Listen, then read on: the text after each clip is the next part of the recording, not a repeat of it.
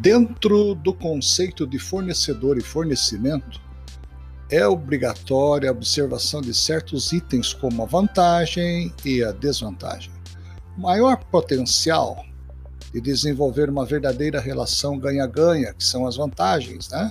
Para o fornecedor único e para fornecedores múltiplos.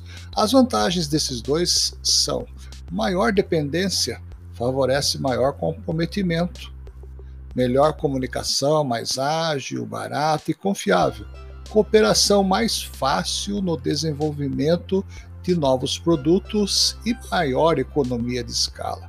Já os fornecedores múltiplos, o comprador pode forçar o preço para baixo através da competição entre fornecedores, ou seja, concorrência.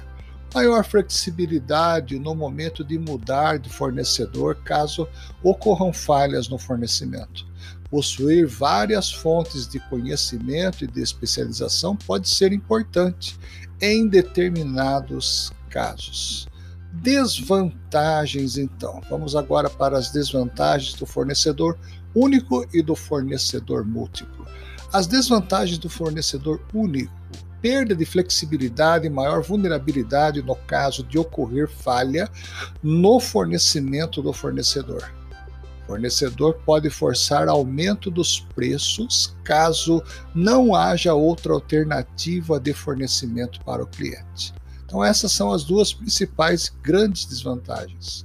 Já nos fornecedores múltiplos, a desvantagem é, se localiza exatamente na dificuldade de criar maior comprometimento do fornecedor, maior esforço requerido para a comunicação no geral.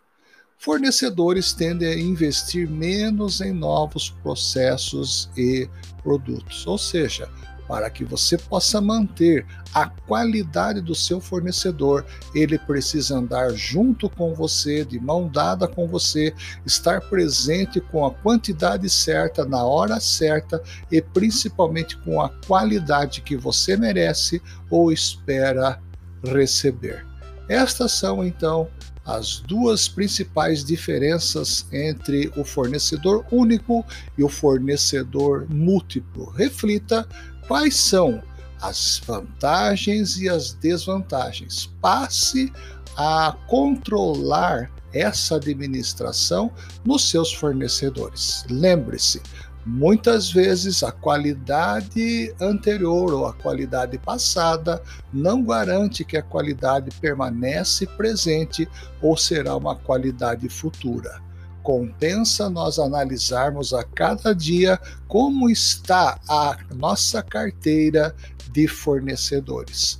Compensa nós olharmos e verificar como está o andamento do cumprimento dos contratos e principalmente da relação entre cliente e fornecedor. Obrigado por sua atenção. Até o próximo encontro.